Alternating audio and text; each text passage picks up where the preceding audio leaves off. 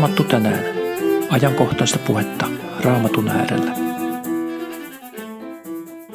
Opadian kirja on vanhan testamentin kirjoista kaikkein lyhin. Siinä on vain 21 jaetta. Ja niihin tosiaan koko Opadian kirjan sanoma mahtuu. Jos siis haluat nopeasti lukea yhden raamatun kirjan, niin Opadian kirja on ainakin nopeasti luettu. Tuo kirja alkaa sanoilla Opadian näky. Ja näystä tässä onkin kysymys. Ja tämän kirjansa kautta Opadia osoittaa meille, että Jumala tuomitsee ne, jotka vahingoittavat hänen kansansa. Opadia oli profeetta Juudassa. Ja Opadian nimi tarkoittaa Herran palvelija – ja nimensä mukainen Herran palveli hän todella olikin. Tarkempaa tietoa Opadian henkilöllisyydestä meillä ei täysin varmasti ole, mutta historioitsija Josefus ja myöskin kirkkoisä Hieronymos samaistavat Opadian siihen kuningas Aahapin samannimiseen palatsipäällikköön, joka kuvataan ensimmäisessä kuningasten kirjassa luvussa 18 jakeessa 3. Siellähän sanotaan näin, että Ahab, siis kuningas Ahab, kutsui luoksen Opadian, joka oli palatsin päällikkönä. Opadia oli Herraa suuresti pelkäävä mies. Joten tämä Ahabin aikainen palatsin päällikkö hyvinkin sopii tähän myöskin tähän profeettakirja Opadian kuvaukseen. Talmudin mukaan Obadia oli lisäksi edomilainen käännynnäinen, eli tämän mahdollisen tulkinnan mukaan Obadia ehkä ei ollut syntyperäinen israelilainen, vaan hän oli kääntynyt oikean Jumalan palvelijaksi. Oli niin tai näin, niin tuossa ensimmäisessä kuningasten kirjassa kerrotaan, miten Obadia pelasti sata Herran profeettaa, kun kuningatar Iisepel yritti tappaa näitä – Obadia eli siis kahden jumalattoman hallitsijan hovissa, kuningas Aahapin ja kuningatar Iisepelin. Silti tästä huolimatta, siitä huolimatta, että hänen ympäristönsä oli hyvin vihamielinen Jumalaa kohtaan, niin Obadia säilyi kuitenkin uskollisena Jumalalle. Ja hän auttoi muitakin Herran profeettoja, ja hän ei omaksunut Aahapin ja Iisepelin pahuuden teitä. Tässä ilmenee myöskin vastakohta Eesaun elämään, joka hänkin eli kahden hurskaan ihmisen seurassa, Iisakin ja Rebekan, mutta ei omaksunut näiden elämäntyyliä. Eli tässä tavallaan Opadia on ikään kuin vastakohta Eesaulle, joka samanlainen siinä mielessä, että hänkään ei omaksunut ympäristön elämäntyyliä, mutta Opadia eli pahassa ympäristössä ja Eesau taas eli hyvässä ympäristössä. Ja tämä Esau onkin hyvä rinnastus, koska tämä Opadian näky koskee Edomia, Edomin kansaa. Ja Edomin kansan kanta-isä oli juuri äsken mainittu Esau. Tämä Opadian näky on voimakas profetia tätä Edomia, eli etelässä asuvaa Israelin veljeskansaa vastaan – Edomilaiset olivat jatkuvasti ahdistelleet juutalaisia. Ja ennen kirjan kirjoittamista se oli ollut mukana taisteluissa, joissa se oli myöskin taistelut Juudaa vastaan. Obadian profetia annettiin sen jälkeen, kun Israel oli jakautunut pohjoiseen ja eteläiseen valtakuntaan, eli Israelin ja Juudan, mutta ennen kuin Nebukadnessar valloitti Juudan. Eli kirja on kirjoitettu ennen vuotta 586 ennen Kristusta. Sen ainakin tiedämme. Luultavasti se on kirjoitettu noin 855-840 ennen Kristusta. Yleisin ajatus on se, että se on kirjoitettu Juudan kuningas Joramin tai profeetta Jeremian toimintakauden aikana. Joka tapauksessa ennen tuota vuotta 586 ennen Kristusta. Ennen sitä joka tapauksessa.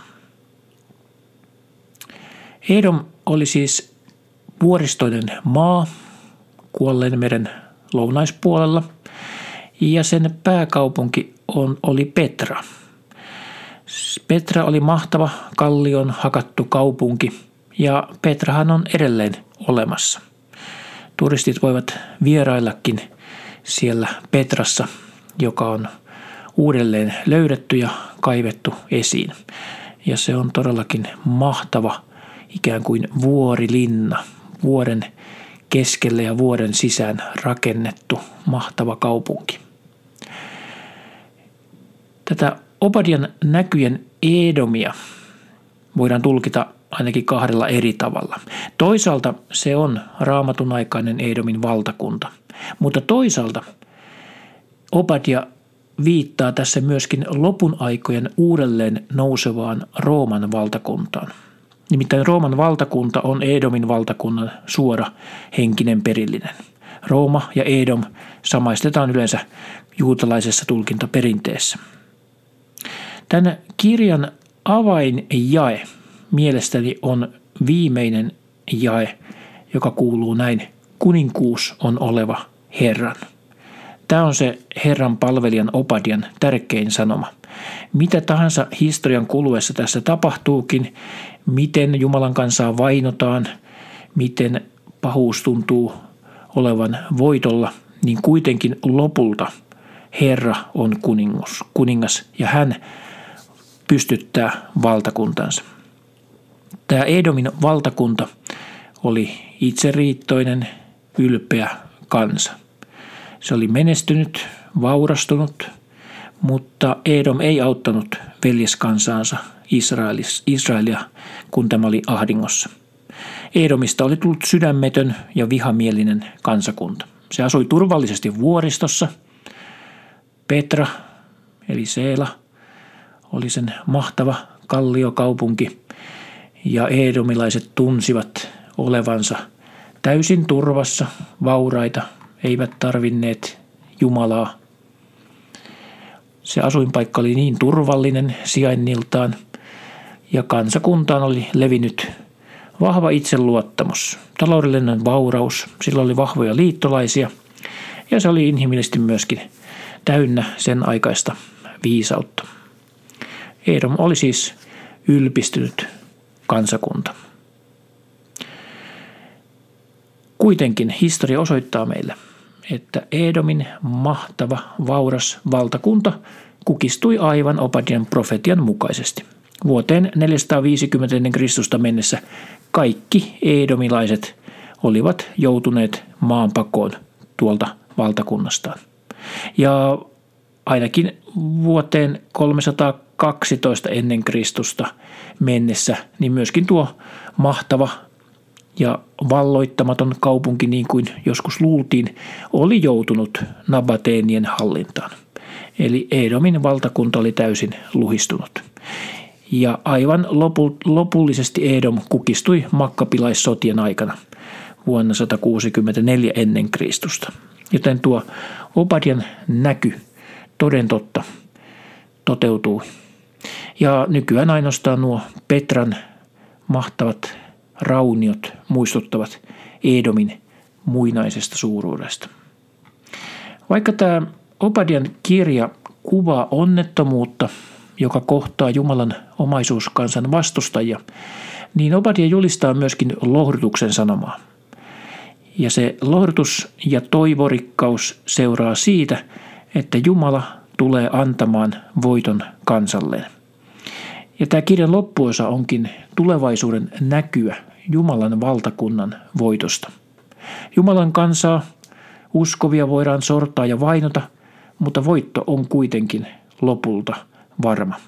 Se tulee meille sataprosenttisen varmasti. Eli Obadian kirjan sanoma meille tänään, meille uskoville on se, että Jumala pitää omistaan huolta. Jumala pitää omaisuuskansastaan Israelista huolta ja hän pitää jokaisesta uskovasta huolta.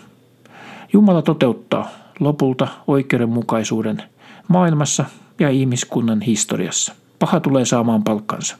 Herran päivä saapuu ja silloin oikeudenmukaisuus toteutuu. Joten me Jumalan omat saamme luottaa parempaan huomiseen. Jumala hallitsee ihmiskunnan historiaa ja saamme olla täysin varmoja siitä, että Jumalan valtakunta tulee. Jumalan valtakunta on jo tullut Kristuksessa Jeesuksessa ja Jumalan valtakunta tulee vielä toteutumaan täydellisesti aikojen lopulla. Silloin kun kuninkuus on oleva Herran. Tämä on Opadian lyhyen kirjan valtava sanoma meille. Jeesus Kristus on kuningas ja hänen on oleva iankaikkinen kuninkuus. Siunoista päivääsi.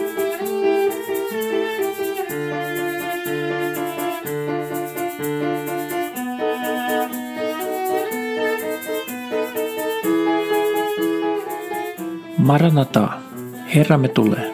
Herran Jeesuksen Kristuksen armo olkoon teidän kaikkien kanssa.